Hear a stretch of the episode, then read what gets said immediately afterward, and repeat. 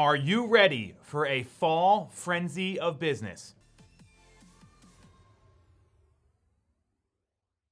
There are 11 weeks between now and Thanksgiving in the US. For all my American friends, Canada, I know you celebrated earlier. You can make the adjustment on your own. We've got 11 weeks between now and when historically business slows down a little bit. And I'm not saying there's not business to be done in December. In fact, I would argue it's one of the best months of the year to set up your pipeline. Let's focus on right now. We've got 11 weeks.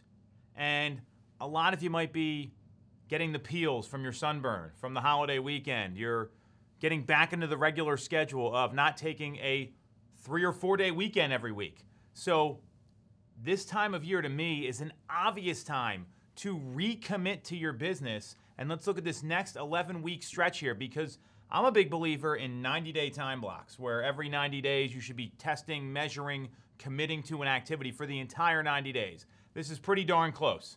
So here's what it is your fall frenzy plan. Here's the things you want to think about, and I would sit down, write this down, and this is your business plan for the next 90 days.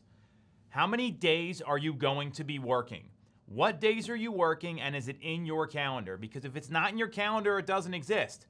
Block these days out. Know what days you're going to be making lead generation calls, follow up calls, prospecting calls, what days you're taking appointments, what days you're working, what days you're not working. Put everything in your calendar. So determine how many days you're going to work and how many days you're not going to work. I'd argue you want to be working a five day a week minimum, maybe five and a half to six up until that holiday season. And if you got things you need to take off for, weddings, family events, whatever it is, time block it and put it in your calendar. So when you're on, you're on, and when you're off, you're off. That is step one to the fall frenzy. Step two, what are your personal minimum standards? What is the minimum acceptable activity you are going to tolerate a day? And that's got to be on a daily basis and then a weekly basis because some days you might have to adjust a little bit. You might have longer conversations so your call counts down, or vice versa. So we want to look at daily and weekly and what is your minimum acceptable number. For example, the minimum acceptable number is 100 phone calls made a day. The minimum acceptable number is a two hour time block where I'm actually making phone calls and lead generating, and no less than 15 conversations a day. These are things you can control. You don't want a business plan objectives and results. You can have objectives you're trying to hit, like a certain amount of listing appointments or just appointments in general that you're looking to set every day. You can't business plan sales. You can business plan income producing activities.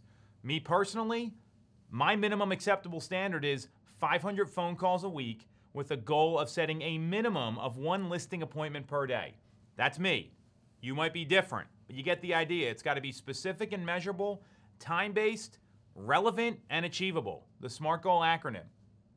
Part three, what is your inbound lead plan and what are your follow up activities around those? Because a lot of us get inbound leads and you've got to time block the leads you're working because if you go from calling a for sale by owner to a past client to an internet lead to an expired listing, you're going to be all over the place. Your head's going to be spinning rather than time blocking. All right, here's my 50 calls in this group. Here's my 50 calls to my database that I've been following up with. These are all follow up calls. Here's my 10 sphere calls a day, whatever it is. You want to block those out together and you want to determine what your inbound lead generation and follow up plan is. Because we know all the money's in the follow up, and most agents quit following up after two or three attempts. The conversion happens at six plus. So, how are you time blocking inbound lead flow and follow up? Part four what are your listing generation activities? 68% of sellers list based on proximity, meaning from a referral or from an agent they worked with. And if you're not spending time intentionally looking for listings every week, you're never going to get them. What you focus on expands. This has got to be part of your plan, and you're going to see how this all comes together at the end. And it's a theory that I've lived, worked, and it's documented to get results. I'm going to share it with you at the very end here, so watch the whole thing. What is your listing generation activities? Is it around conversations? It is around time you're spending looking for listings. Whatever it is, make sure it's specific, measurable, time based, achievable, relevant. You get the idea. So we've got inbound lead generation and follow up, listing generation, and lastly, what is your sphere business generation plan?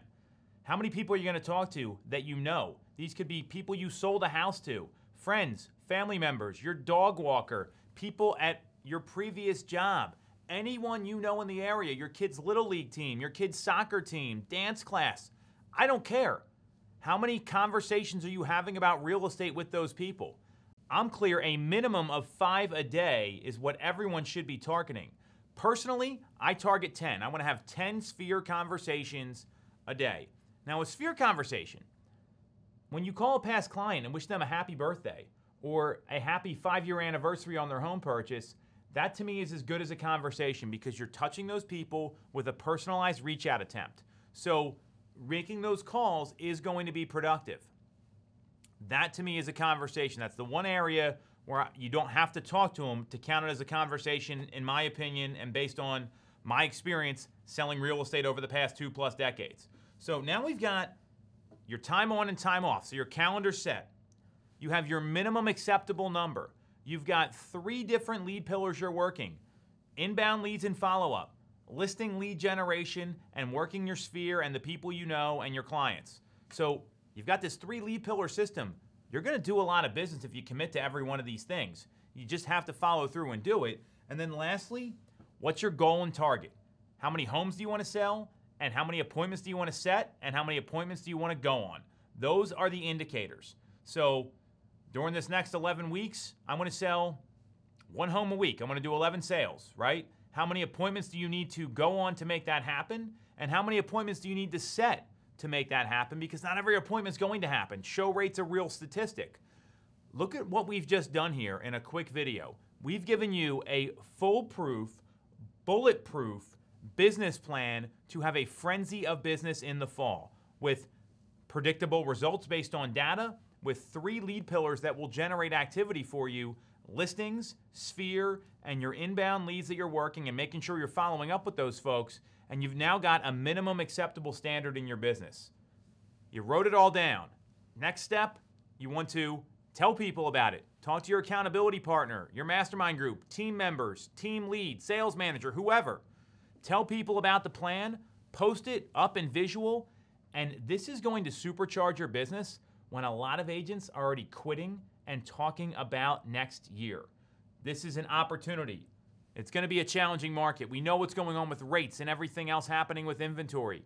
It doesn't matter. When you invest in your business like this, you're going to sell houses.